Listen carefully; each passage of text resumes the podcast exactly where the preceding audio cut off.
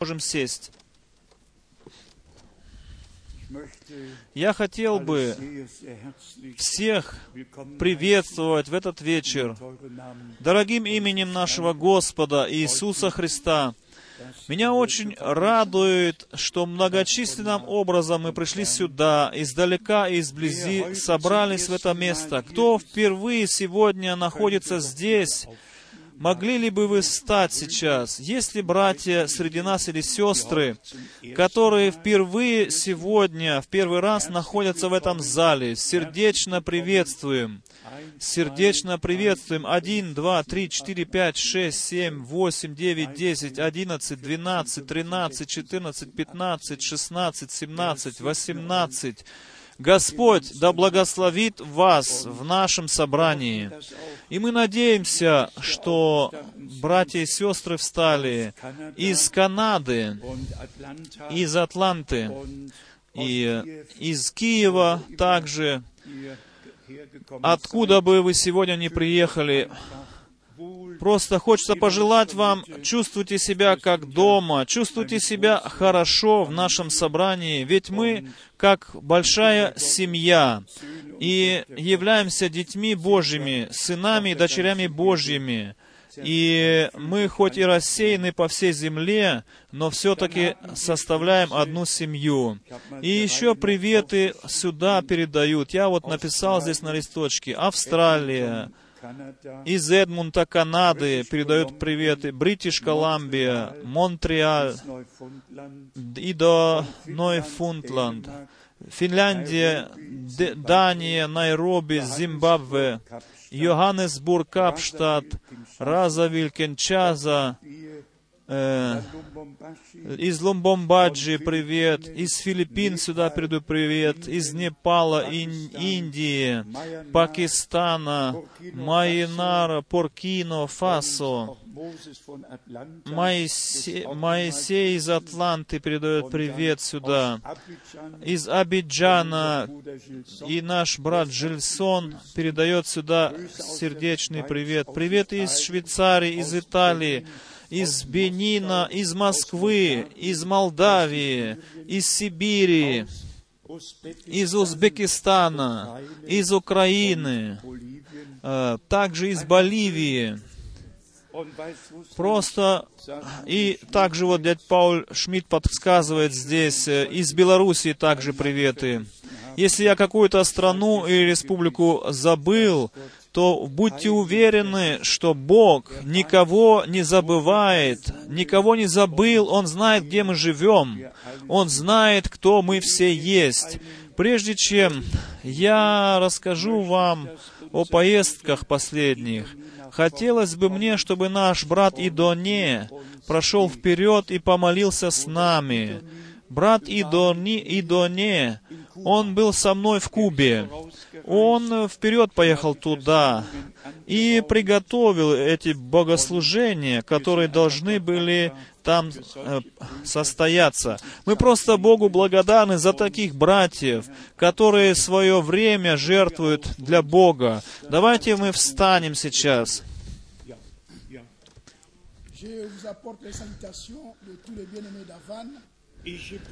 Я приношу вам приветы из Гаваны, из Фарадеро.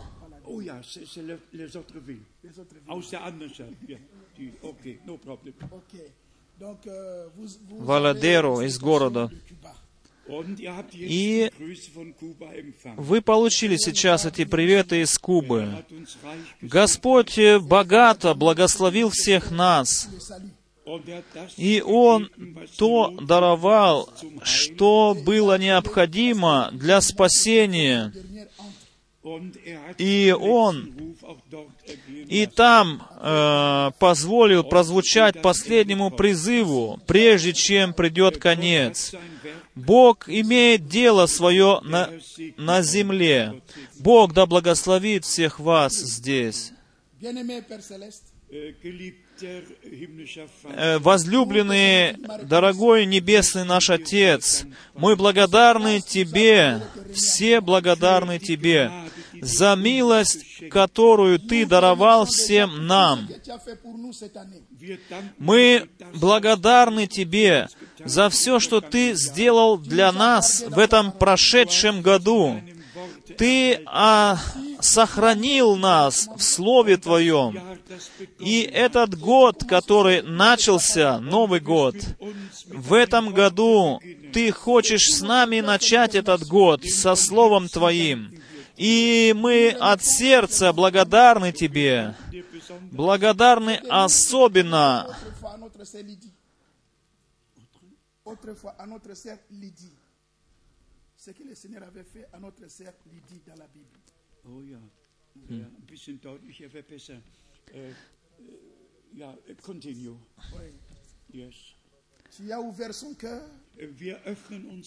Мы открываем наши сердца пред Тобою, о Боже, как Твой раб Павел когда-то проповедовал, чтобы Слово Твое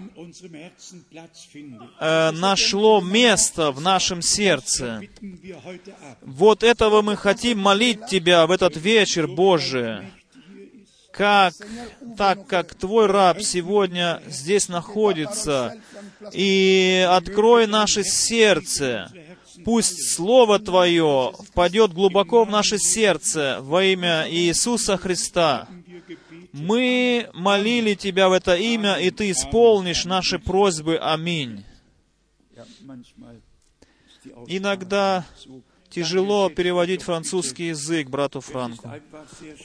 Очень прекрасно, дорогие друзья, что особенно наши братья из Конго и ни с какой другой страны, ни с другой страной не сравнить страну Конго как-то. Они в многих странах также проповедуют братья из Конго и несут по земле Слово Божие. И особенно они заботятся о богослужениях, которые мы там проводим иногда. Особенно в последние богослужения в Кубе. Я не знал,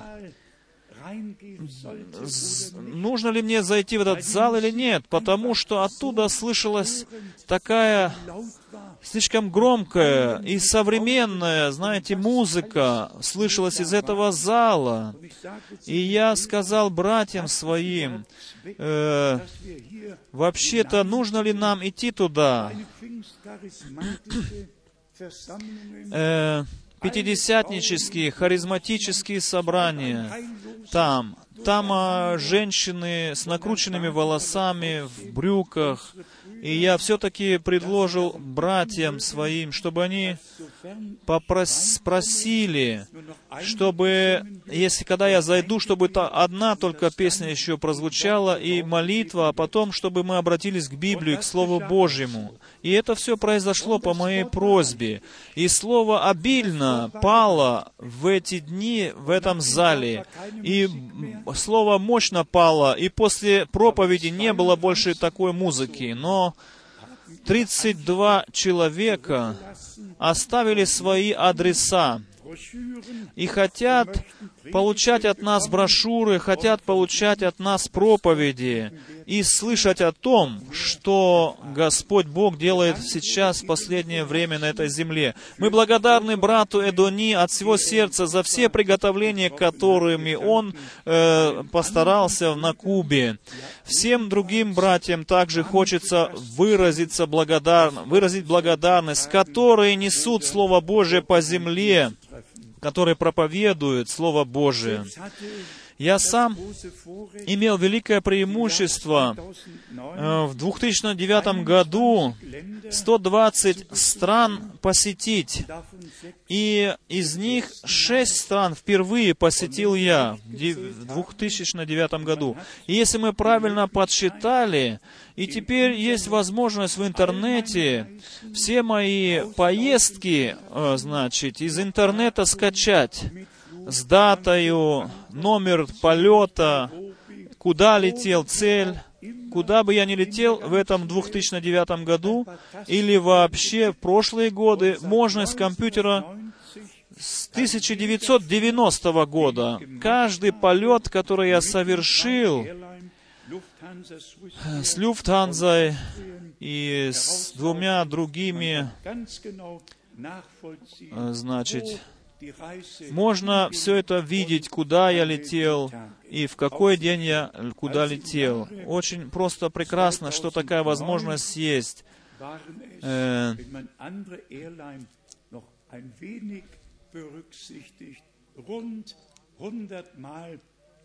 В 2009 году, можно сказать, более 100 раз я взлетел, и вместе, значит, самолет шел на посадку. Более 100 раз.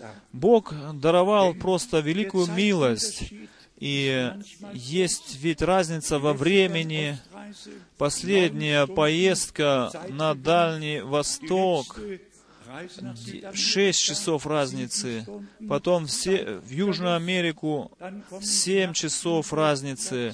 Потом еще ночные полеты иногда совершаются.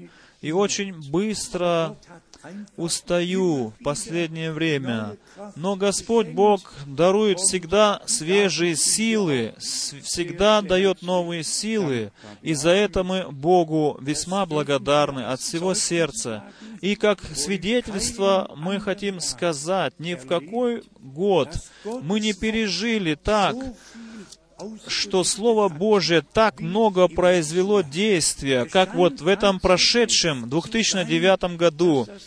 Действительно, дорогие друзья, так видится, так чувствуется, что Слово Божие касается людей, что проповедование, оно связано с откровением. И вы ведь знаете, что я уже говорил.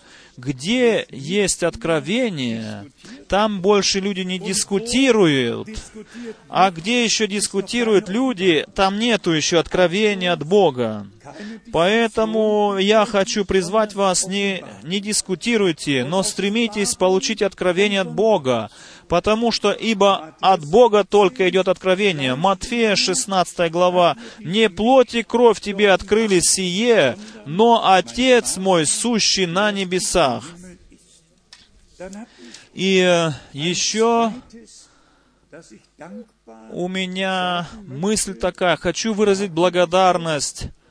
Мы 79 человек, братьев по всему миру, поддерживали финансами. Мы поддержим и до сегодняшнего дня, особенно в бедных странах. 79 и более братьев. Некоторые из них получают 200 евро в месяц, другие 500, другие 600 евро. Смотря кому сколько необходимо. И все это делается с вашей помощью. Поэтому мы хотим благодарить Бога и вас, что с самого начала эти финансовые расходы в Швейцарии, в Австрии, в Германии, из других стран в последнее время идет финансовая поддержка ко всему, что здесь происходит. Я хотел бы не говорить вам сумму, которая в этом году была истрачена. Это больше 1 миллиона.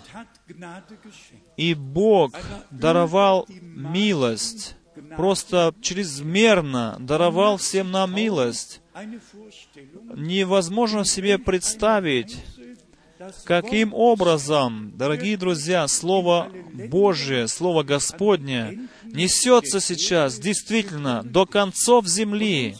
И наше задание, наше поручение состоит в том, чтобы мы не только Слово Божие несли, но чтобы Слово Божие в различных странах дальше неслось. И для этого Господь позаботился, что мы можем помогать, значит, финансами помогать людям, чтобы Слово Божие во всех странах неслось дальше.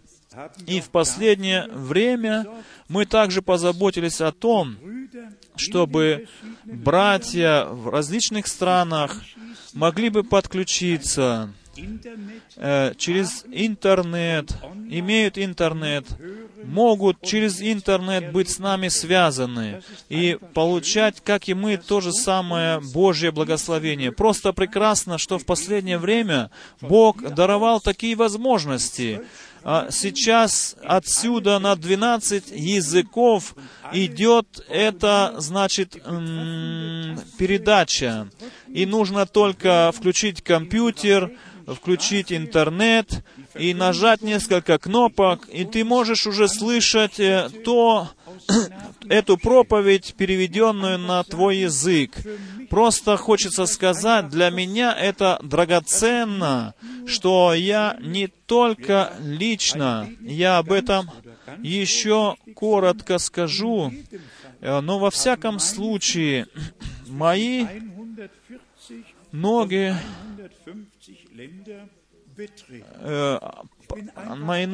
переступили порог 144 до 145 стран в моей жизни.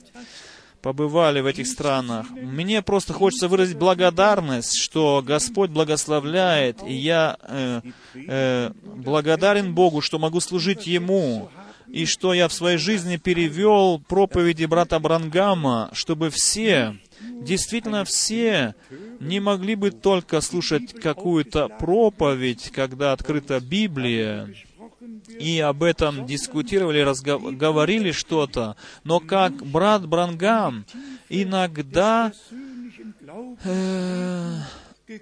и шел в глубину личного своего переживания с Богом. Я, допустим, не имею такой способности, но он был определен Богом, чтобы он мог такие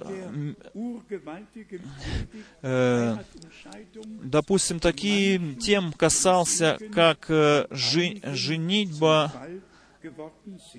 значит, супружество, да, есть такая проповедь о супружестве.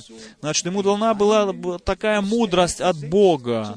И Бог это сделал так. Он разделяет по-своему и раздает эту мудрость, да. Но кому-то, который слышит это, он, может быть, и спотыкается об этом, но так определено в жизни. Бог кому-то дает благословение, а кто-то спотыкается об этом. Мы в этом ничего не можем изменить.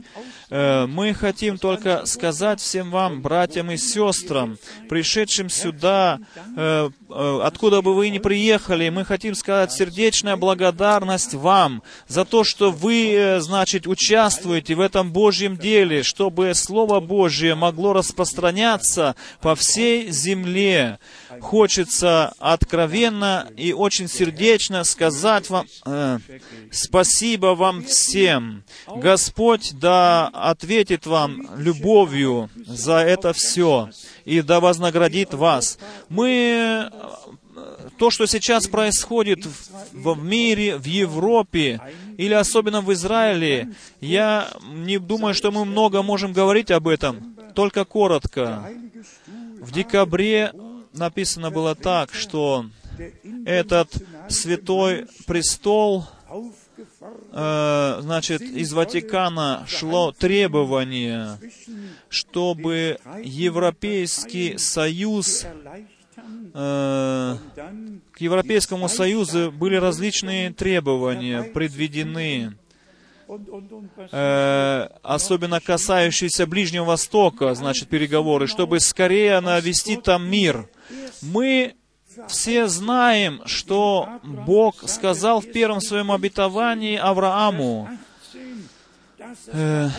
Он сказал Аврааму, что эта обетованная земля от Нила и до Ефрата будет.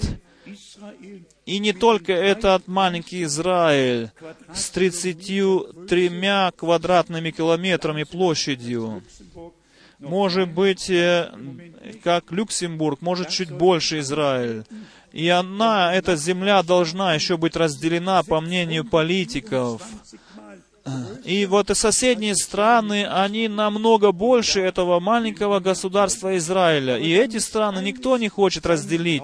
Но чтобы все свой темп набрало, как должно в последнее время быть, поэтому оно так происходит. С одной стороны, сейчас у меня еще весть, которая меня огорчает, с другой стороны, радует. В Кнессете, в Иерусалиме, там 100 человек, они дебатировали, дискутировали, и все имели Библию с собой. Все присутствующие в этом Кнессете, это дом правительства в Израиле, там, где правительство заседает. И тема была Малахии 3 глава, а в русском языке, по всей видимости, 4 главы. О Илии, который должен сначала прийти, об этом они там рассуждали. Там, здесь артикль, значит, репортаж в газете о разговоре, о аргументах, которые приводили политики по поводу этого текста Библии. Значит, там написано так, что у евреев еще живая надежда. Они надеются к приходу Илии, еще ждут этого Илию. Но Господь говорил тогда уже к евреям и сказал им Иисус, что Илия уже пришел, но вы не узнали его. Вы не познали дня милостивого посещения вас Богом.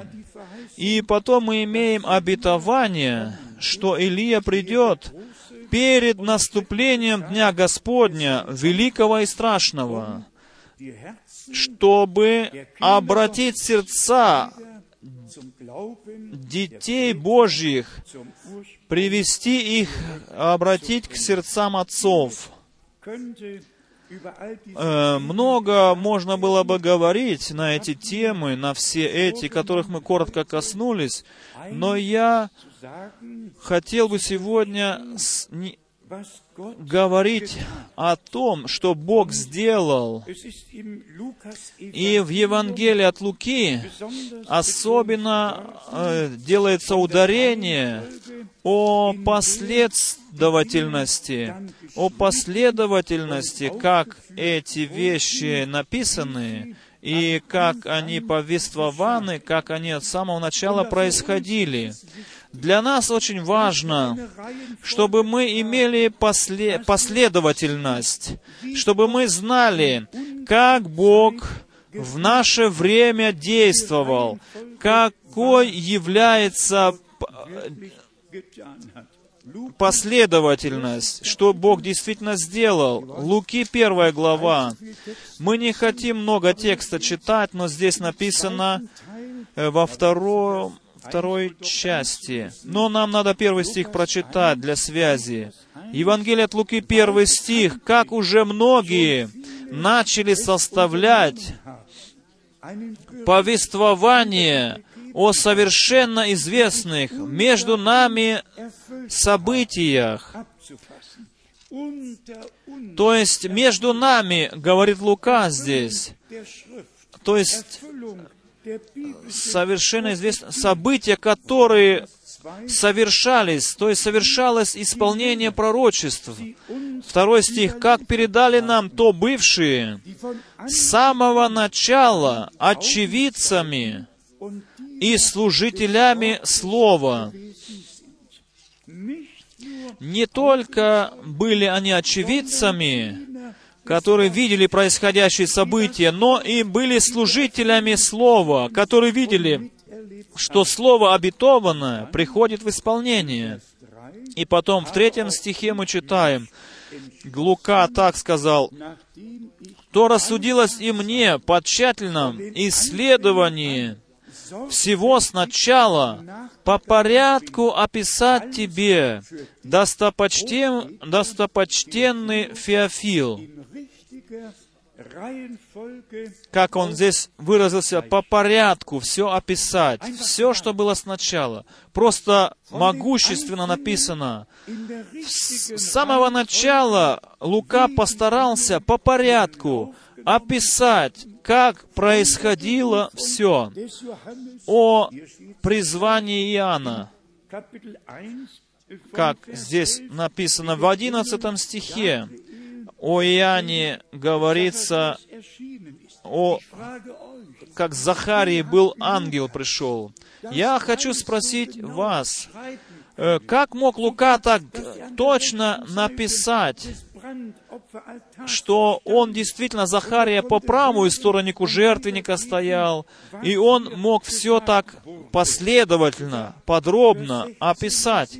Даже 16 стих, если взять, о Иоанне Крестителе, как он сказал, «И многих», 16 стих, «из сынов Израилевых обратит Господу Богу их, и предойдет пред Ним в духе и силе Илии, чтобы возвратить сердца отцов детям, и непокоривым образ мыслей праведников, дабы представить Господу народ приготовленный». И если мы потом с этим словом пойдем в Марка, Евангелие, в 1 главу, то мы находим подобное описание. И это радует меня от всего сердца. Здесь тоже речь идет о начале. Сегодня мы говорим больше о конце благодатного времени, об исполнении последних обетованиях, которые еще должны исполниться перед приходом Иисуса Христа, вторым пришествием Его. Марка, 1 глава, со стиха 1. «Начало Евангелия Иисуса Христа, Сына Божия, как написано у пророков, у пророка Исаии, «Вот я посылаю ангела моего пред лицем твоим, который приготовит путь твой пред тобою. Глас вопиющего в пустыне, приготовьте путь Господу, прямыми сделайте стези Ему». Просто могущественно это Евангелие взяло начало, как он пишет, на основании сказанного у пророков, как он говорит, как написано у пророков, как написано у пророка Исаии, как у Малахии. С 1 же стиха в Евангелиях говорится, описывается, что произошло с самого начала, и сказано сразу, каким образом библейское пророчество или библейские пророчества приходили в свое исполнение. Чтобы... Еще раз хочу прочитать из Матфея Евангелие. Только ту часть, которое имеет в себе, значит, высказыванное такое весомое слово. 1 глава, 22 стих Матфея.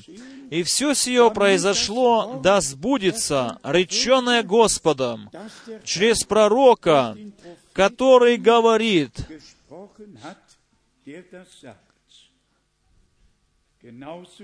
Точно так же мы и еще читаем в 14 стихе, потом в 15, о Иосифе, особенно 15 стих.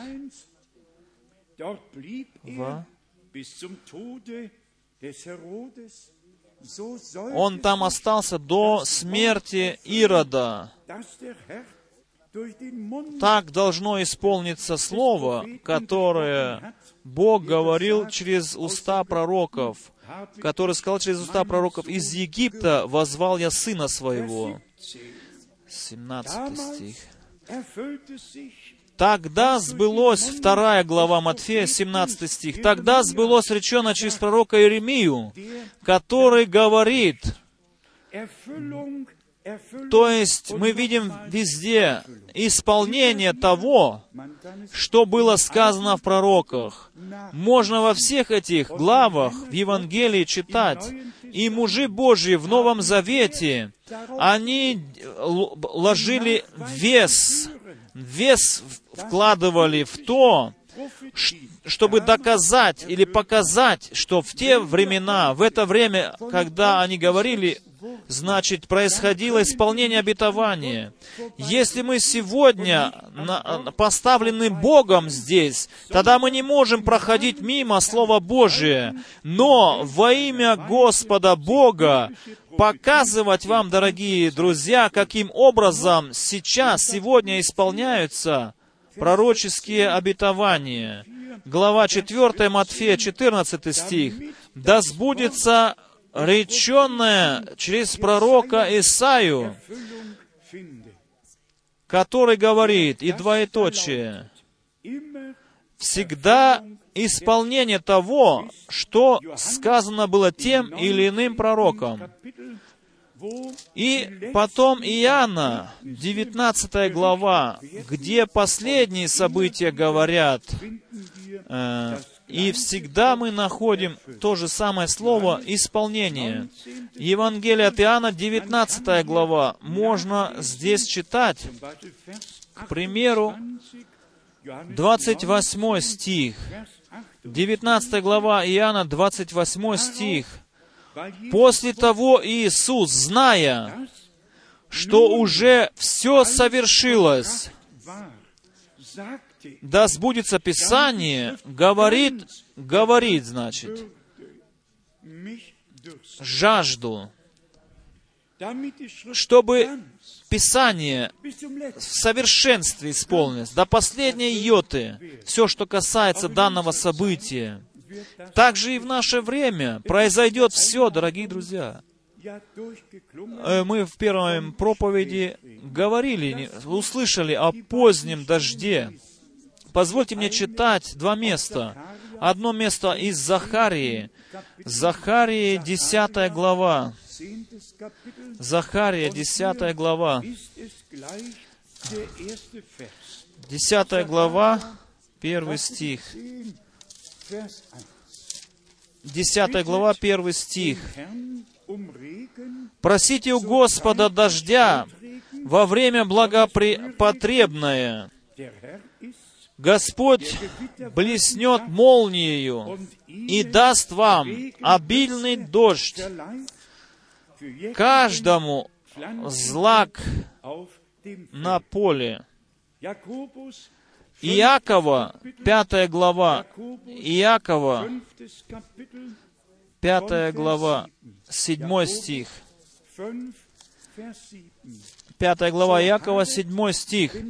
«Итак, братья, будьте долготерпеливы до пришествия Господня. Вот земледелец ждет драгоценного плода от земли, и для него терпит долго, пока получит дождь ранний и поздний». И теперь, дорогие друзья, здесь обращение к нам всем, чтобы мы облеклись в долготерпение. 8 стих. «Долготерпите и вы», 5 глава Иакова, 8 стих. «И укрепите сердца ваши, потому что пришествие Господне приближается». Теперь скажите мне, 2000 лет прошло, и тогда Иаков, и ученик, и апостол Господа, он говорит: «Долготерпите и вы, укрепите сердца ваши, потому что пришествие Господне приближается». Здесь есть могущественное что-то. Библия так написана для всех, для всего периода времени, до самого конца, чтобы мы, читая это Слово Божье, знали, что это Слово, данное Духом Святым, хотя и 2000 лет назад, оно написано, будучи движимым Духом Святым, чтобы мы сегодня с той же силою, с таким же предупреждением могли проповедовать. Это просто могущественно, дорогие друзья. Бог пред концом, пред началом знал уже конец. И читали ли ведь мы слово «начало» в Луки, и в Марка, и слово «начало», и апостол Иоанн, он также в своих посланиях идет к началу. Допустим, откроем первое послание Иоанна, первую главу, первый стих. О том он говорит, что было от начала, что мы слышали, что видели своими очами, что рассматривали и что осязали руки наши о слове жизни. Ибо жизнь явилась, и мы видели и свидетельствуем, и возвещаем вам сию вечную жизнь, которая была у Отца и явилась нам. И он, апостол Иоанн, тоже обращается к началу, начинает с начала. В Евангелии от Иоанна возьмем первую главу. В начале было Слово, и в первом послании Иоанна, первой главе, 5 стих. «И сие есть то послание, которое мы слышали от Него и передали вам, или проповедовали вам. Бог есть свет, и нет никакой в нем тьмы». Им нужно было бы дальше читать. Дальше, 6 стих. «Если мы говорим, что имеем общение с Ним, а ходим во тьме, то мы лжем и не поступаем по истине».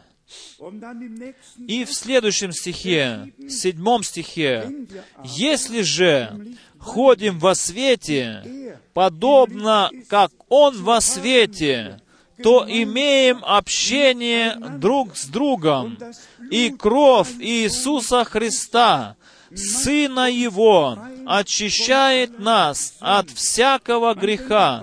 Можно было бы дальше и дальше читать эти прекрасные слова. И мы испытываем себя, наше общение, есть ли с Богом так откровенно и так тесно, или наше общение друг с другом так ли уже тесно. То есть, происходит ли это общение в Духе Христовом? Но, как я уже сказал, у меня сегодня на сердце лежит просто желание, значит, несколько событий вспомнить. То есть, как наш Господь сказал в Деянии апостолов, в 1 главе, в 8 стихе, «Вы будете мне свидетелями». Свидетель, он должен сначала увидеть, услышать что-то, чтобы потом где-то об этом свидетельствовать. И я просто от всего сердца Богу благодарен, действительно благодарен за все Его вождение, во все эти годы. Я бы сам ничего не знал бы, ничего бы не услышал, если бы Бог не даровал столько милости. Уже в 1955 году я был ознакомлен с тем служением, которое Он обещал на земле, и которое Он даровал на эту землю. Уже тогда я был ознакомлен с этим служением. Если я потом думаю о том, тогда, будучи возраст 21 год, да, сколько проповедников, сколько пасторов, сколько евангелистов из всей Европы были тогда собраны в этом месте. И потом сидит некто в 3-м ряду и ожидает, что произойдет. И все происходит от Бога. Не где-то слева или справа прошло мимо меня, нет, но вошло в мое сердце, впало в мое сердце, и я знал с самого первого вечера, с первого собрания, я знал в своем сердце, никто не может делать то, что сейчас происходит здесь, если только Бог не присутствует с этим человеком. Никто не может слепоморожденному открыть глаза, никто не может человеку, который с Красного Креста его занесли на носилках, кожа и кости, ничего. Никто не может его, значит, дать ему здоровье, исцелить его, как только тот, чьими ранами мы были исцелены. И ведь пред моими глазами все это происходило. Я сидел 3 метра от этих носилок или от этих людей, которые исцелялись от Бога. Все это происходило просто от Бога, дорогие друзья. Я просто очень благодарен Богу, что я с самого начала это подключение получил к этому служению от Бога, к тому служению, которое Бог определил или обещал на наше время, и Он же и послал это служение. Да, вы же читали в Вестнике миссии об этом всем. Многое было там сказано. И так, как мы здесь, на этом месте, ни одно место Писания не истолковываем. Так же мы и не разрешаем никому с этой платформы никакого изречения брата Бранхама истолковывать по своему произволу. Во всех проповедях не было никакой нужды. Нужда возникла только тогда, когда братья брали цитаты брата Бранхама, выбирали из всех взаимосвязей и сами начинали интерпретировать свои мысли в эти изречения и распространяли ложные учения среди народа.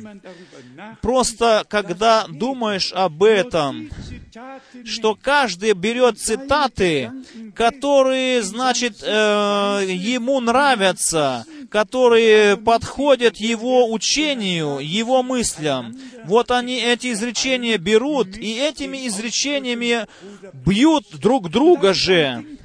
И это, дорогие друзья, это нехорошее дело.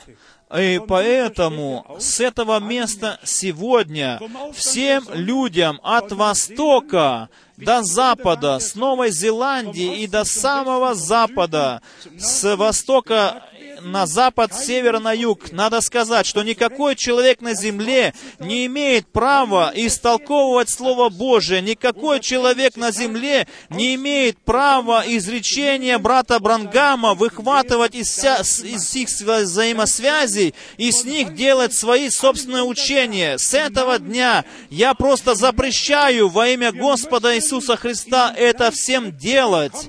Мы должны прийти к гармонии, мы прийти должны к равномерному ходу, чтобы Господь всех нас привел к одной цели. И у меня была одна мысль только в те дни, знать, что этот человек, о чем он учит, что он верит, что он говорит о Боге, какое у него учение. Так я желал в своем сердце. И потом это пришла прекрасная конференция в Деласе, в Тексасе. И это было, по-моему, 11 июня 1958 год, когда я после 3 первых дней, первых служений, пошел к брату Бранхаму, и вопросы шли от меня, чему ты веришь, что ты учишь, какое различие между твоим служением и служением других евангелистов. И его ответ был простой и откровенный. Брат Франк, мои проповеди, они записаны на магнитофонных кассетах. Ты иди к такому-то, такому-то брату, и пусть он даст тебе несколько проповедей, чтобы ты мог послушать, во что я верю и что я проповедую. И потом я эти проповеди действительно получил на руки, и потом я знал, послушав, первая проповедь, которую я слышал, особенно там было вопросы и ответы. Там было все описано с самого сада Едемского, с самого начала. И я несколько раз выключал магнитофон, потому что я не мог понять, о чем идет речь. Я назад перекручивал, снова слушал, и потом все яснее и яснее становилось. А в 3-й раз, когда я слушал, приходило откровение, тогда не было больше нужды в сердце. Я также имел свое начало, дорогие братья и сестры. Я тоже с нуля начал. Я ничего сам с собой не принес. Все, Господь, Ты, все, Господь, Ты даровал по милости Своей. Но то, что Господь даровал, то мы передаем дальше этот дар, этот подарок. И эти переживания, малые переживания, по сравнению с теми, какие сделал Павел апостол, к примеру, или другие, но все-таки некоторые переживания, сделанные мною в жизни, они большое имеют для меня значение. Я уже сказал вам, те переживания, которые мы делаем с Богом, они тому человеку значение большое имеют, который действительно пережил с Богом это, пережил что-то. К примеру, спасение, исцеление, что бы мы ни переживали с Богом лично, это ведь особенное значение имеет для нас лично, для тех, которые мы пережили. Ну и позвольте мне из призвание апостола Павла нечто прочитать, чтобы вы увидели и поняли, как Бог может вести все. Здесь Деяния апостолов, 22 глава.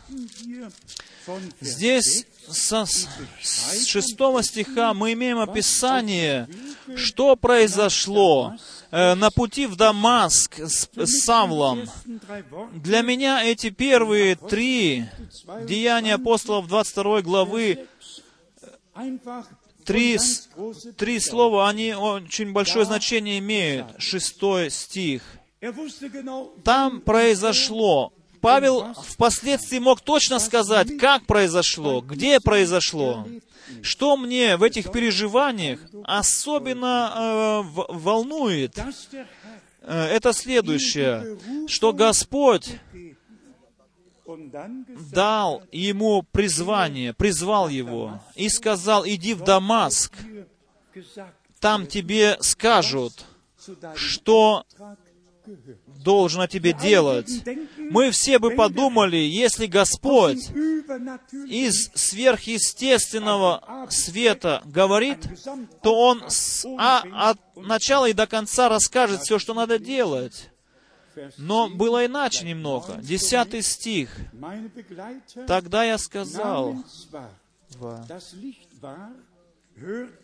Они видели свет, написано, но голоса, говорившего ко мне, не видели. 10 стих. Тогда я сказал, 22 глава Деяния, 10 стих. Я сказал, Павел говорит: «Господи, что мне делать?» Господь же сказал мне: «Встань и иди в Дамаск, и там тебе сказано будет все, что назначено тебе делать». «О», мы сказали бы, так делает Господь. Он призывает, призвание говорит. Другие не слышат этот голос, только тот призывающий слышит этот голос. И говорит ему Господь: «Иди в Дамаск, там тебе будет сказано, что назначено тебе делать, что определено для тебя, там тебе скажут». Было ли же необходимо Богу вообще так делать? Но должны были быть свидетели, чтобы не только Павел от себя, может быть, встал и сказал: «Вот, Господь ко мне говорил, и я его апостол». Нет. Господь говорит: «Иди в Дамаск». И в 11 стихе написано: «А как я от славы света того лишился зрения, то бывшие со мною за руку привели меня в Дамаск». И что потом? Потом очень важное произошло. Потом Анания, некто Анания, муж благочестивый, по закону, одобряемый всеми иудеями, живущими в Дамаске, пришел ко мне и, подошед, сказал мне: «Брат Савл, прозри». И я тотчас увидел его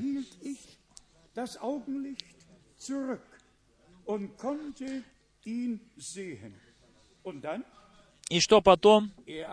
Он же сказал мне: «Бог отцов наших предизбрал тебя, чтобы ты познал волю Его, увидел праведника и услышал глас из уст Его, потому что ты будешь Ему свидетелем пред всеми людьми о том, что ты видел и слышал». И потом еще стих 16. «Итак, что ты медлишь? Встань, крестись и омой грехи твои, призвав имя Господа Иисуса». Бог так вел и хотел так, чтобы свидетели были. Не только, чтобы этот муж встал и сказал: «Да, произошло со мною», но чтобы в этом призвании имели, значит, часть другие свидетели. То есть он его отправляет в Дамаск, и там Анания говорит ему, что ему нужно делать. «Позвольте мне, что я вспомню, позвольте мне вспомнить один момент. Мы недавно здесь освещали еще эту мысль. 24 декабря 1965 года, когда никто из нас в Европе не знали, что произошло с братом Рангамом 18 декабря. В это 24 декабря я увидел брата Рангама, одетого в костюме, возвышающимся на облаке, берущимся на облаке в небо. Он немножко был наклонен вперед. И я спрашивал себя, что это? Я не знал ни о автомобильной катастрофе, которая уже произошла. Но потом пришел 31 декабря 1965 года. Это могущественное собрание, которое мы когда-либо пережили здесь, когда ангел Господень вошел в место, где мы молились, одетый в золотую чашу, имеющий в руках, чтобы принять моление молящихся в эту золотую чашу. И потом было 7 пророчеств сказано, и сказано было так: «Мой раб, я меч мой вложил в твои руки». Мне было это сказано. Но я не знал, что брат Бранхам уже умер. И хотя я увидел его уже в облаке взятым, я как бы сказал: «Нет, этот меч ведь в руках брата Бранхама, но не в моей руке». Потом 6 января пришла весть к нам сюда, что брат Бранхам отошел в вечность. И тогда я понял, что должно было произойти. И хочется еще раз напомнить, я пережил похороны брата Бранхама. Самое, значит, скорбный день моей жизни. Я не плакал ни в какой день жизни моей, как в этот день. И я с Господом говорил в молитве. И говорил: «Возлюбленный Господь, как же может быть завершена Твоя невеста, завершено Твое дело без того раба, которого Ты послал? Но Ты ведь забрал его». И посмотрите, в тот же самый день вечером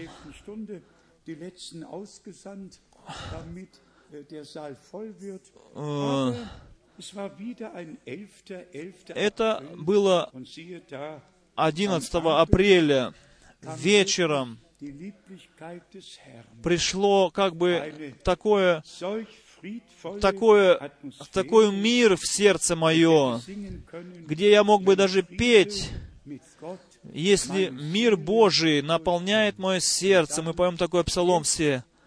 И теперь мне было сказано в этот момент: «Пришел момент твой, пришел момент раздавать пищу, пришел момент, когда ты пойдешь из города в город и будешь проповедовать Слово Божие». Почему в конце ноября 1962 года я полетел в Америку, чтобы получить ответ на основании того, что Господь мне сказал 2 апреля.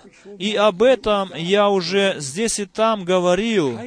Никто, который потом родился, не может себе представить, что произошло в 1961-1962 году здесь у нас. Ведь там строилась стена в Берлине. Русские, американские танки стояли друг против друга возле Бранденбургских ворот.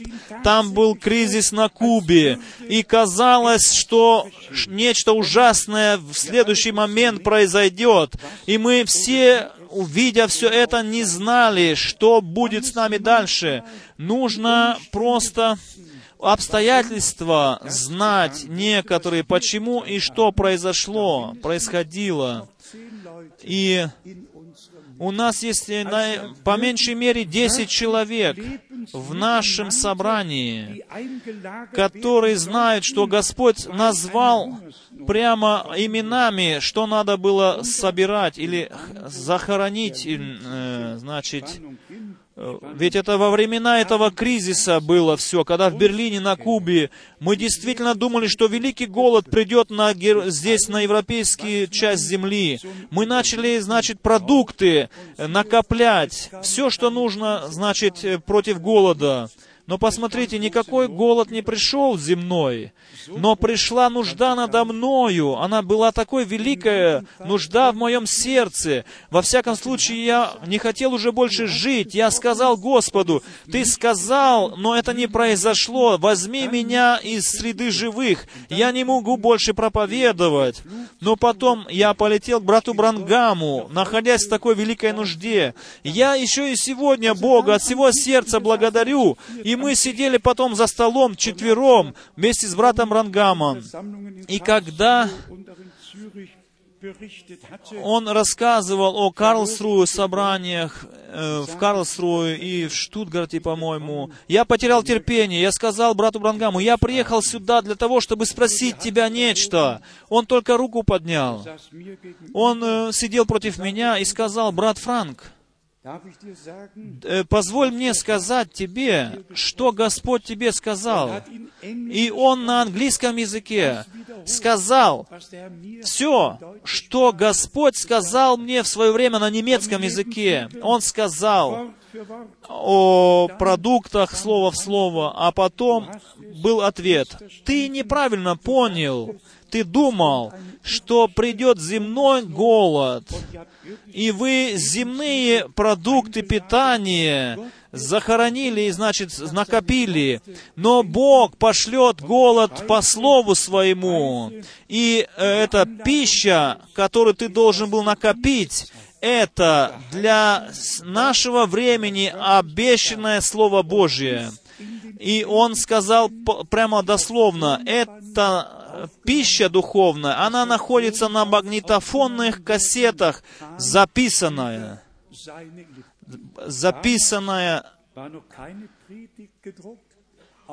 Тогда еще не было напечатанных проповедей. Все проповеди брата Бранхама были записаны на магнитофонные ленты, а потом, уже после, их перевели, напечатали. Я это все сказал, по всей видимости, потому что и здесь Господь нуждается в свидетелях. Чтобы не я просто сказал: там по Луизенштрассе такого-то, такого-то, на таком-то этаже произошло. Но чтобы муж Божий, истинный пророк Божий, повторил и подтвердил, и сказал потом мне: «Брат Франк, подожди с разданием пищи, доколе ты не получишь остаток этой пищи еще».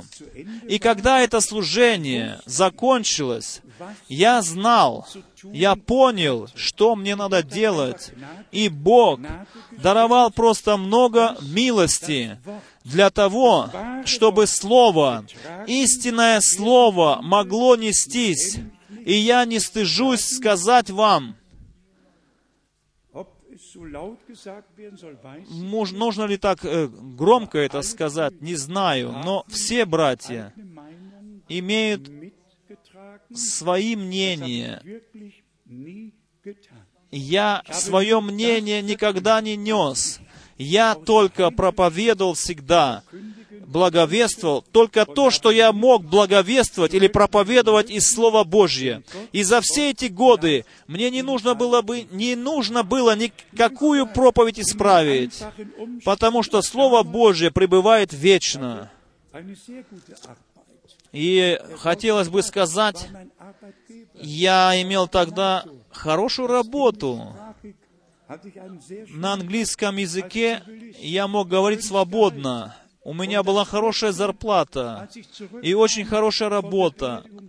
И как первое, когда я вернулся из Штатов после похорон брата Бранхама, я подал заявление об уходе первым делом, потому что я знал, 100% знал, теперь наступил момент, чтобы я нес Слово Божье из города в город. И то поручение, которое Бог мне дал, я должен сейчас начать исполнять. И Богу благодарность от всего сердца за во все эти годы. Мы чувствовали, видели руку Божию над нами. И я хотел бы еще и сегодня сказать, что Бог это все делает.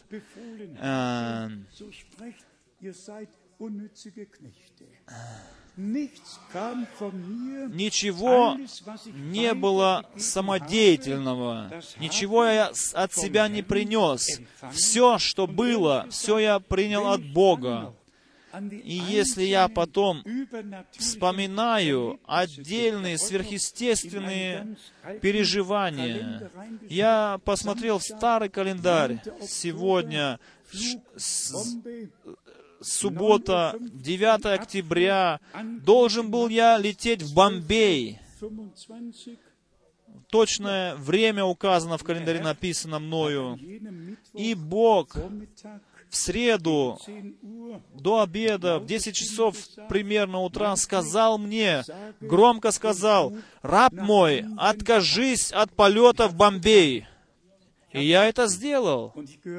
И я не принадлежал к тем 96 пассажирам, которые после взлета самолета вместе с самолетом сгорели в воздухе. Так сохранил Бог мою жизнь в тот день, и во все годы Он хранил меня.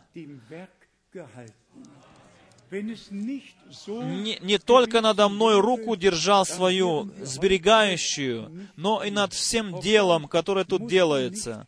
Если бы Он это не сделал, то не было бы сегодня нас здесь, дорогие друзья. Но мы знаем, что враг души человеческой, он всегда хочет разрушить. Дары и служения даны для построения церкви, но враг души человеческой, он приходит всегда, чтобы разрушить. Мы же можем читать Евангелие от Иоанна, как написано в 10 главе. И потому что мы сегодня этот вечернее богослужение собраны первый раз в этом году. И я думаю, мы не только с надеждой наполнены, мы наполнены как бы тоскою, наполнены стремлением, таким глубоким стремлением, чтобы Господь Бог, значит, привел свое дело к заключению. И если бы я сейчас спросил бы вас, кто еще себя чувствует здесь хорошо на земле, я думаю, уверен, что ни одна рука не поднялась бы сейчас. Если я сейчас бы спросил вас, кто из вас хорошо еще чувствует себя на земле или дома себя чувствует здесь на земле, я думаю, хотя, имея лучшие квартиры, красивейшую мебель, мы все-таки поем: «Оторви меня от земли, Господь, соделай веру у меня большую, и возьми меня всего, мой Иисус». Так что мы уверены в том, мы уверены просто в том, что пришествие нашего Господа очень очень близко. Но для меня, как носителя Слова Божия, и к этому я хотел прочитать из Римлянам 1 главу. 1 глава из Римлянов. Здесь апостол Павел ведь писал в 1 главе, в 1 стихе. Римлянам 1 глава, 1 стих. «Павел, раб Иисуса Христа, призванный апостол, избранный к благовестию Божию, которое Бог прежде обещал через пророков Своих в Святых Писаниях». О чем вы сейчас думаете? То, что мы читали в Марка, в Луки, в начале, все обращались к началу. Как он здесь пишет, избранный к благовестию Божию, которое Бог прежде обещал через пророков Своих. И все эти обетования, обещания, все они приходили в исполнение. Не исполнится ли и сейчас это обетование, которое говорит, что во все народы будет благовествовано Слово Божие для свидетельства всем народам. Не должно ли теперь исполниться это обетование, что во все народы, племена и языки будет проповедано Слово Божие? Бог ведь бодрствует над Своим Словом, дорогие братья и сестры. И мы, по идее, мы должны, значит, ликовать о том, что мы имеем сейчас прямую часть в том, что Бог обещал на это время, и что Он сейчас исполняет. И потом еще 3, 4, 5 стих. «О Сыне Своем, который родился от семени Давидова по плоти, и открылся Сыном Божьим в силе по Духу святыни через воскресение из мертвых, о Иисусе Христе Господе нашим». И теперь стих, о котором я хотел бы особо сделать ударение, через которого мы получили благодать и апостольство, чтобы во имя Его покорять вере все народы. Братья и сестры, об этом речь идет. Не только говорить о послании и посланнике, но чтобы производить веру и послушание в сердцах всех тех, которые принимают Божье послание и которые получают от Бога откровение. Непослушание и неверие были всегда западнёю для Израиля. Это всегда было грехом, который совершал Израиль. Непослушание и неверие. И в саду Едемском с этого же и началось все. И продолжилось потом в израильском народе. И у нас продолжается это. Но сейчас, в конце благодатного времени, ибо речь идет о благодати, как он говорит, через которого мы получили благодать и апостольство. Мы об этом еще будем говорить. Исход, 33 глава. Как написано там, «Если я действительно обрел благодать в очах Твоих, тогда позволь мне знать пути Твои». И как мы в псалмах читали, «Если дыхание у человека прекращается, тогда все его планы на этой земле кончаются». Но через Голгофу, где Господь сказал, «Я прилагаю Дух мой в Твои руки», тогда кончился только один период времени, но начался там совсем новый период времени. Точно так же и в нашей жизни. Один отрезок, один период — это непослушание и неверие.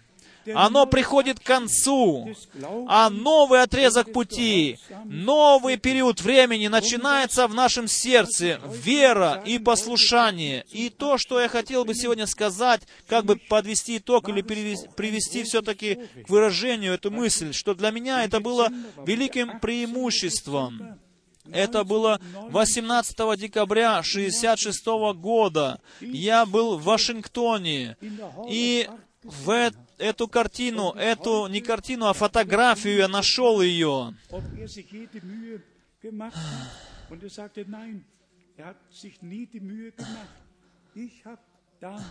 Тогда, до обеда, я искал это здание. Я эту картину, эту фотографию, я слышал, что она висит в этой картинной галерее. И я, поверьте мне, одно дело чему-то верить просто, а другое дело еще глазами увидеть, тогда это еще больше подтверждается, тогда становится очевидцем. И потом я вспоминаю этого человека, который меня встретил там, в этой картинной галерее. «Сэр», он сказал, — «у нас нет никакого описания, только фотография. Она здесь в полке лежит уже». И говорит, она так и будет лежать здесь, потому что нет никакого описания, чтобы повесить на стене, чтобы людям было какое-то пояснение. Но позвольте мне закончить этой мыслью. Для меня просто важно, что я не только слышал, но что я сам видел, что я являюсь очевидцем. Очи мои видели служение брата Бранхама. Можно потом говорить много, но если сам был при этих служениях, при этих собраниях, тогда, когда дар откровения был в действии, я сам видел, как Бог в наше время сверхъестественным образом действовал на земле.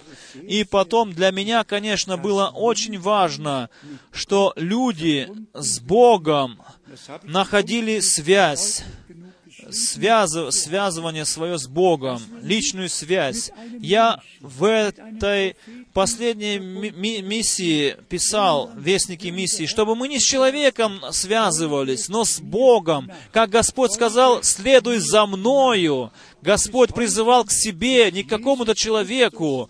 И до сегодняшнего дня Иисус Христос, как Сын Человеческий, ходящий посреди 7 светильников. И не хватит, дорогие друзья, если мы будем слышать голос какого-то пророка, мы должны голос Господа слышать из Слова Божия, призывающий голос нашего Господа. И эту фотографию вы знаете все, я думаю. 28 февраля здесь еще повествуется о том, как доктор Джекс Макдональдс писал об этой фотографии. И этот журнал вам всем знаком, Life Magazine. Здесь тоже пишет репортаж об этом сверхъестественном облаке. И потом... И там пишут о такой таинственном облаке, которое появилось на небе. И потом описание. Здесь подробности описываются, как произошло. И потом, когда о том думаешь, что брат Бранхам получил пророчество идти туда, в горы, и там произошло. И до этого он видел это в видении, что произойдет. И это все произошло в связи с открытием 7 печатей. И этим самым мы просто получили подключение в наши дни к сверхъестественному действию Божию. И там мог брат Бранхам многое мог бы сказать. Он и здесь мог бы что-то сказать. Но потом, когда эта фотография была испытана специалистами по фотографическим делам, потом эти специалисты сказали, что нет никакого фотомонтажа, нет никакого дубляжа, нельзя сделать было бы этот дубляж или фотомонтаж, что это действительно фотография сделана сверхъестественного света.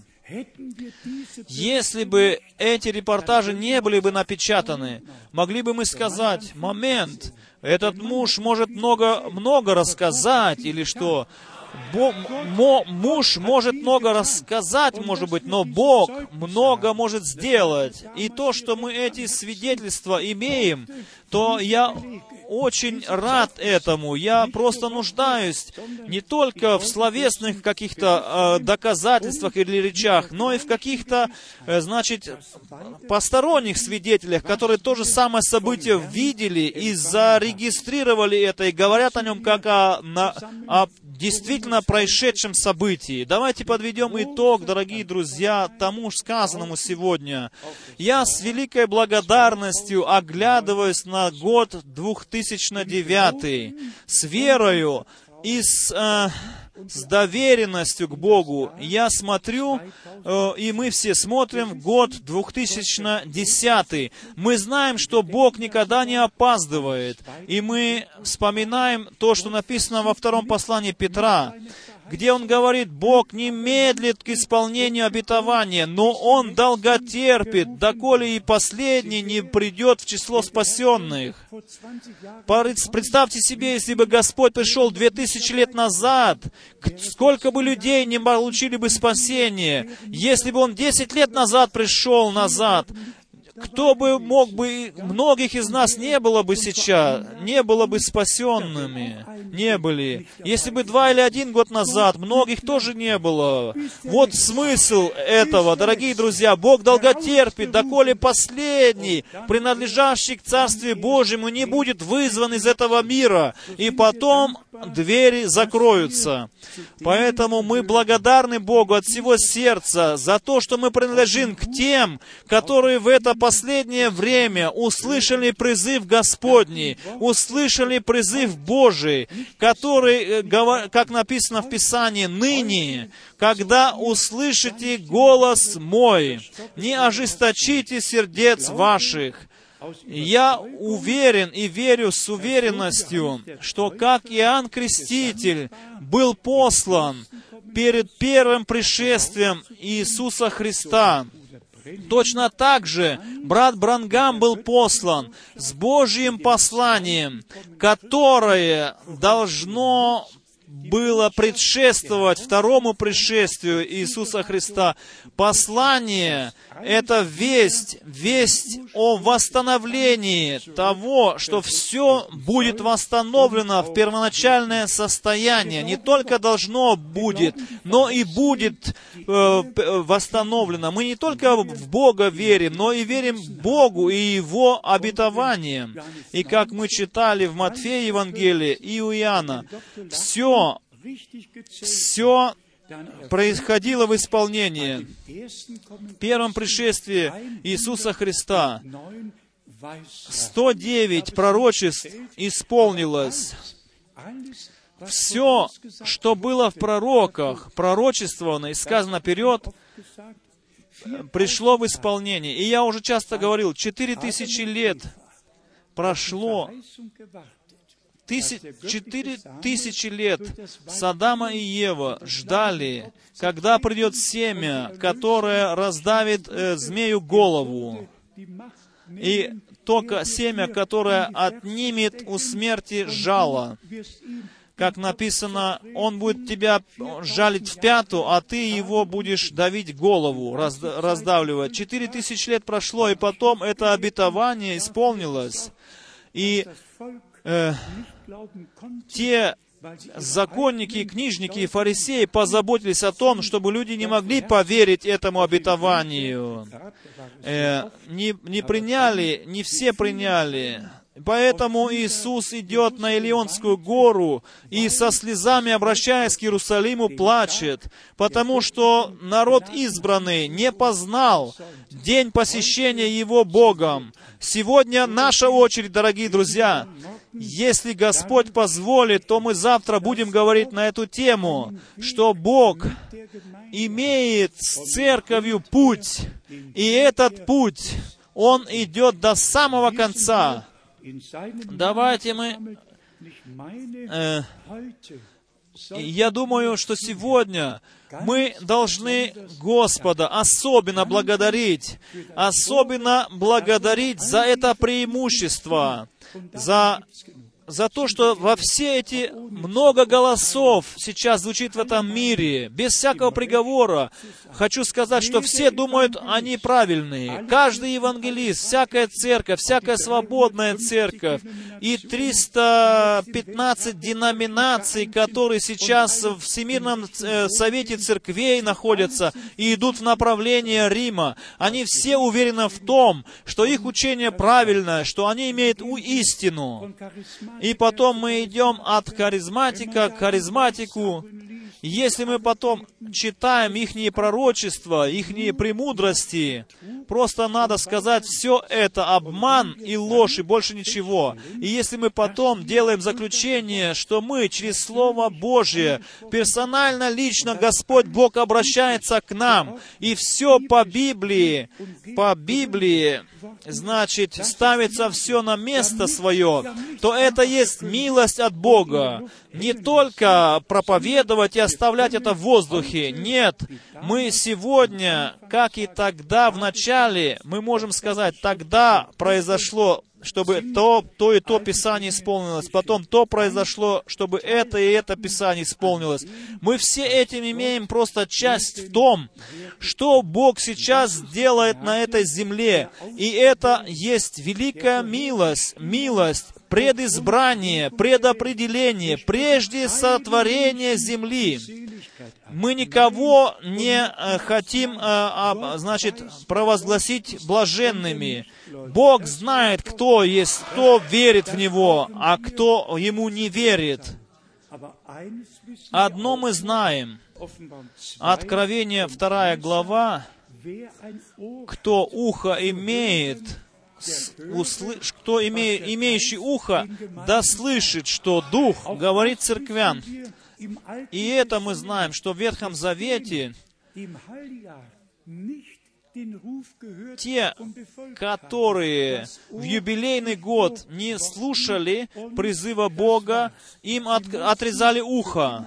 Они должны были, значит, оставаться там, где они были. Но когда труба прозвучала, когда голос Божий прозвучал, когда юбилярный яр провозглашается, тогда нужно идти за этим голосом. Надо идти за этим голосом, иначе тогда не повторится этот час для тебя.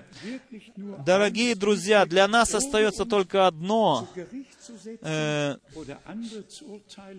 Без того, чтобы выносили приговор над другими, нам остается быть только благодарными.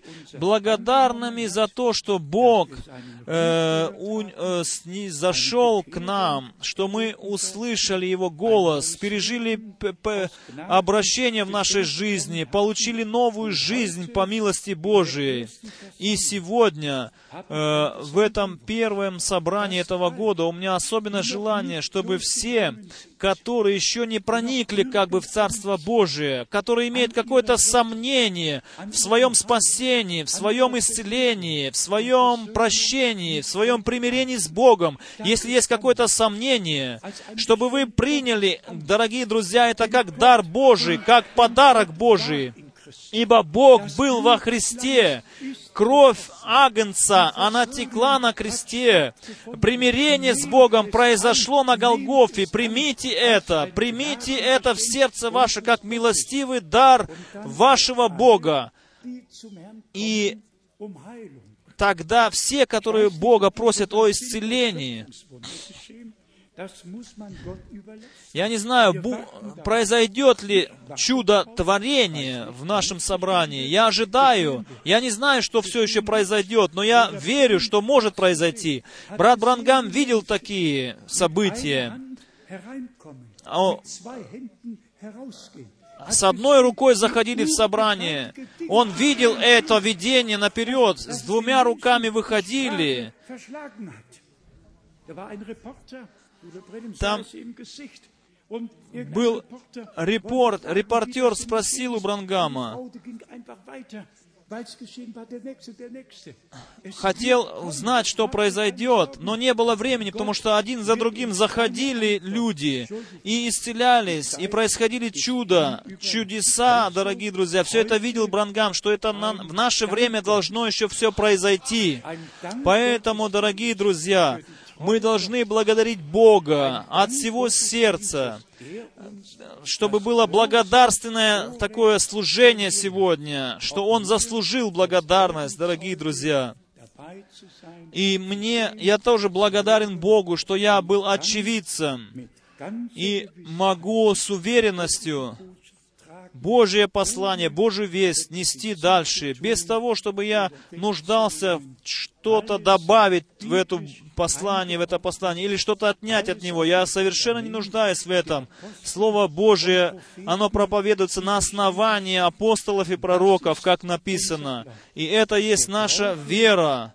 Вера, как говорит Писание.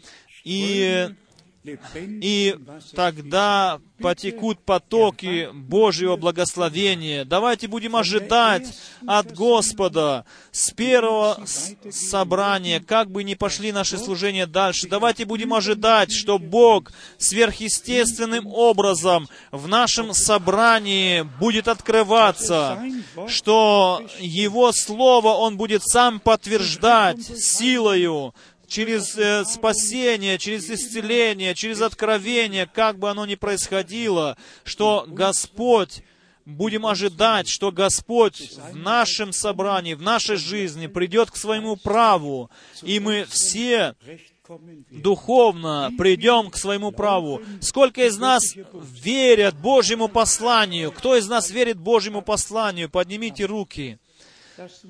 Давайте встанем. Будем петь корус верь только». И потом мы будем молиться за всех, которые имеют какую-то нужду, просьбы принесли сюда.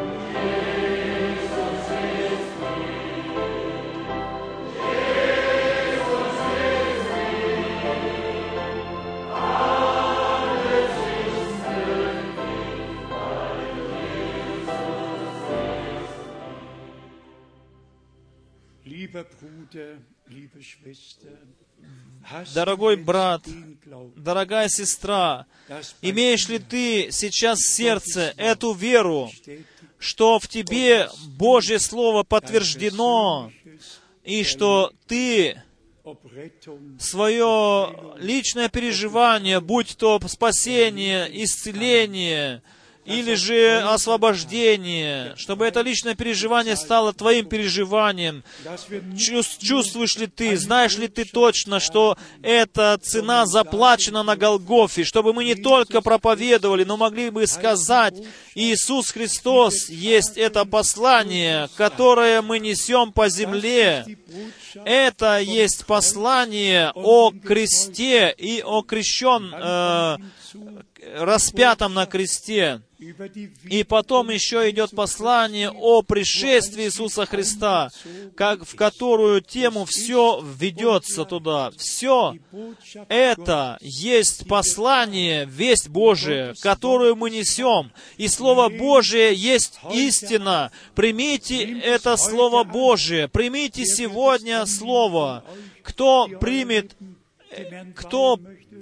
это Слово, кто хочет от Бога получить новую жизнь, кто хочет принять Слово Божие, призыв Божий, возлюбленный Бог, Ты вечно живущий Господь, Ты свое слово всегда подтверждал. И где бы ни были Твои собрания на земле, Ты прощал грешников, Ты больных исцелял, и мы умоляем Тебя, открой, Господи, Твое присутствие сегодня среди нас, через исцеление, через спасение, через освобождение, чтобы сегодня могло великое произойти для славы, для чести великого Твоего имени. Получите то, о чем вы просили, прощение грехов, да будет частью вашей, если вы будете верить. Исцеление будет вашей частью, если вы будете верить. Господь дал обетование, и Своей смертью на кресте Голгофском и через Свое воскресение подтвердил Свои обетования. Через Свои страдания и смерть, искупление, прощение, исцеление Он даровал по милости. Через Свое воскресение из мертвых Он подтверждает, что это действительно произошло. Никому не надо погибать. Мы все можем быть спасены. Сегодня может это произойти. Примите это, особенно вся молодежь, все те новые среди нас. Хотите сегодня, в первое воскресенье, то есть первые выходные дня, хотите вы посвятить жизнь свою Богу, то давайте будем петь: «Каков я есть, таким быть должен». И если кто-то чувствует в себе, пройти вперед сюда, чтобы жизнь свою посвятить Богу. Если есть горение в сердце, то пройдите вперед.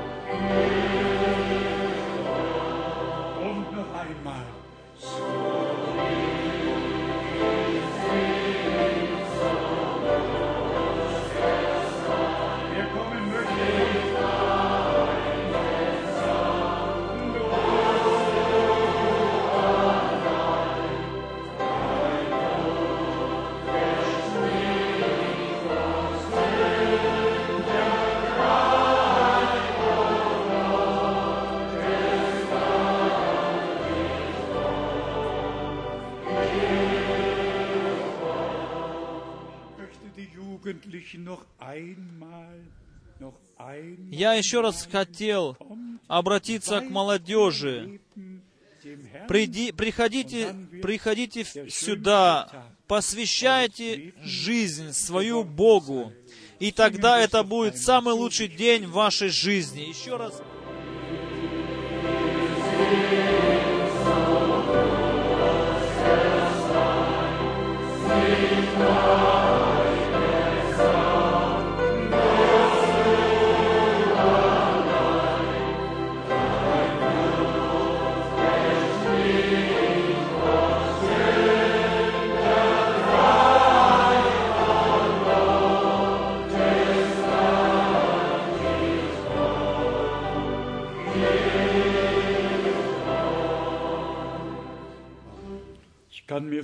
Я могу себе представить, что и где нас слышат сейчас, что это все переживается тоже. Я думаю о тех братьях и сестрах из Эдмонта, что они будут со своими детьми молиться. И где бы ни смотрели сейчас эту передачу через интернет, Бог всех зовет, всех вызывает. Бог делает святыми, хочет сделать нас святыми. И я уже говорил ныне, когда слышите голос мой, мой, хочет Бог, чтобы не ожесточили сердец наших. И даже дети верующих родителей, вы тоже примите этот призыв. Вы должны сами личное переживание сделать с Богом. Как сказал когда-то брат Брангам, у Бога нету внуков, у Бога только дети. Каждый должен лично, этим сказано, сделать переживание с Богом, а не надеяться на папу или маму, верующую или верующего.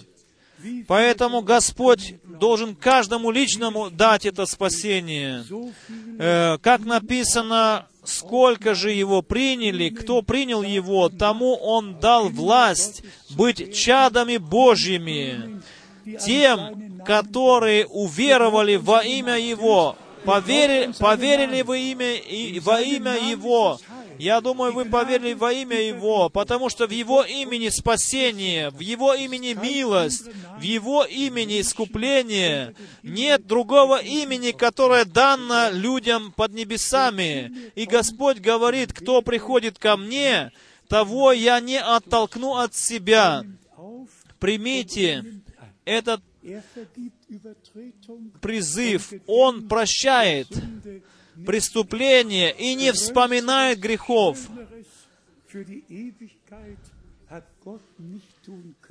И большего Господь не может сделать, как только умилостивиться над нами, все простить нам, как бы, что мы совершенно никогда не согрешили.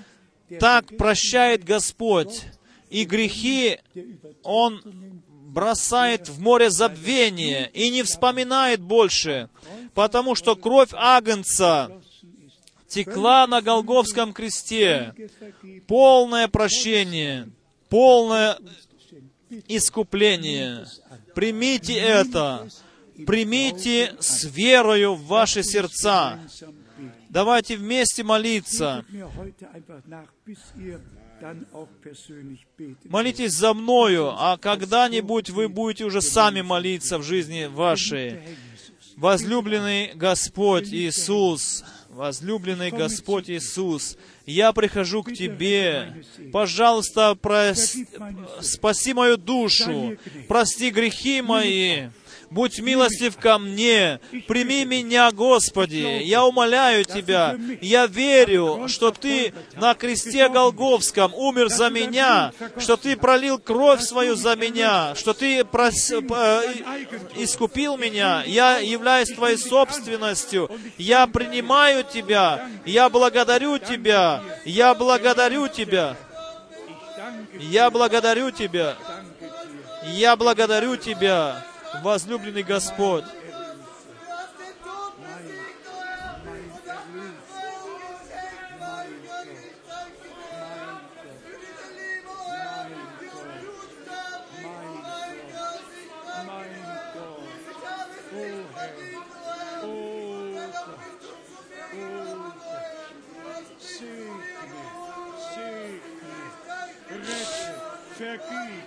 о Господи, прощай, спасай, будь милостив.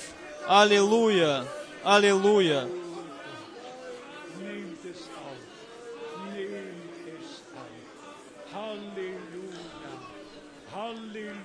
Аллилуйя, аллилуйя. Благодарите Господа, благодарите Бога, славьте Его кровь, славьте Его. Хвалите Его, прославляйте Его. Аллилуйя! Аллилуйя! Твое благословение да откроется, Твое присутствие да откроется, Твой Дух Святой да не зайдет на все собрание. Аллилуйя! Новый день, новое начало даруй нам, Боже, хвала и слава, честь и поклонение. Аллилуйя! Аллилуйя! Аллилуйя! Аллилуйя! Аллилуйя! Аллилуйя! Аллилуйя!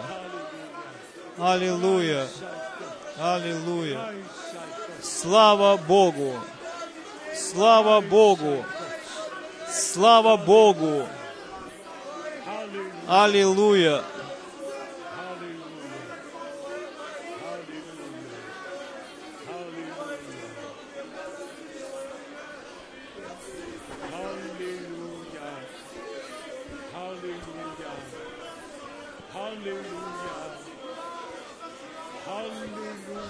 Аллилуйя!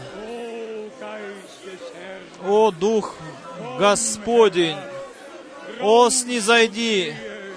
О, повей над нами! О, Дух Господень! Аллилуйя! Аллилуйя! Аллилуйя! Слава, слава и хвала! Хвала Тебе и слава! Слава Тебе, аллилуйя! Слава Тебе, аллилуйя! Аллилуйя!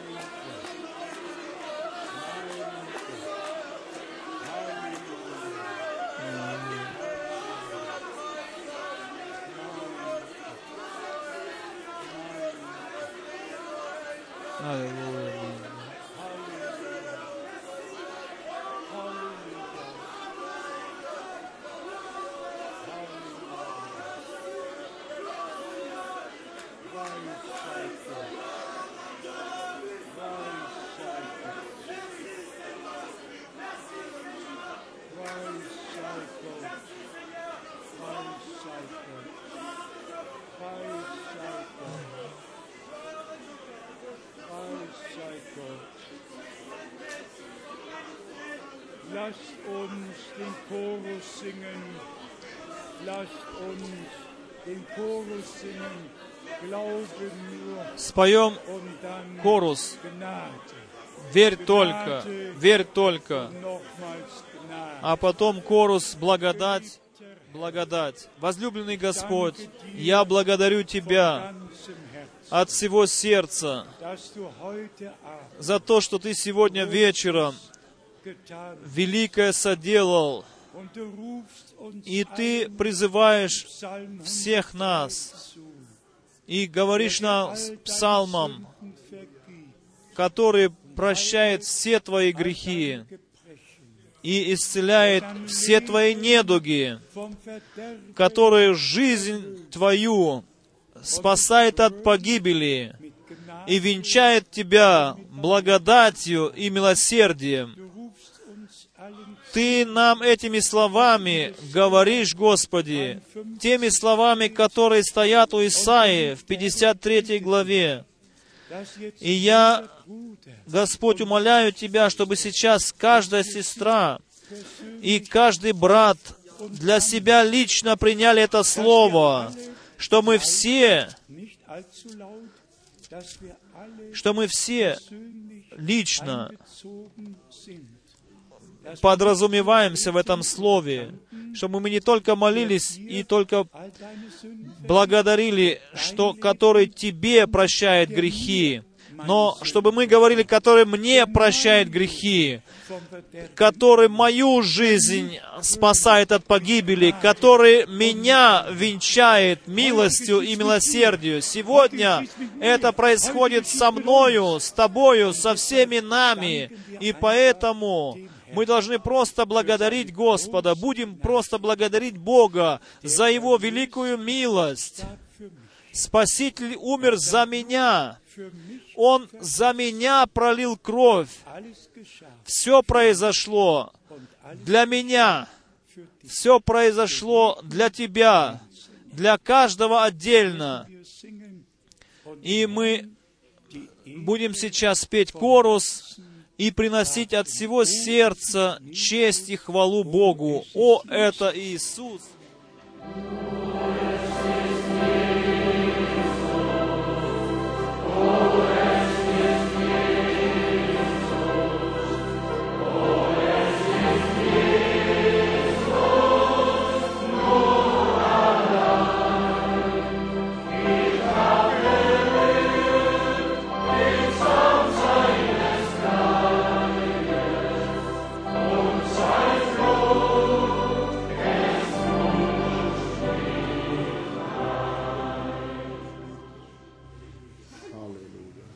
Аминь. Аминь. Аминь. Аминь. Вы можете с верою идти на свои места. Господь соделал над вами то, что вы просили. Мы еще все сядем.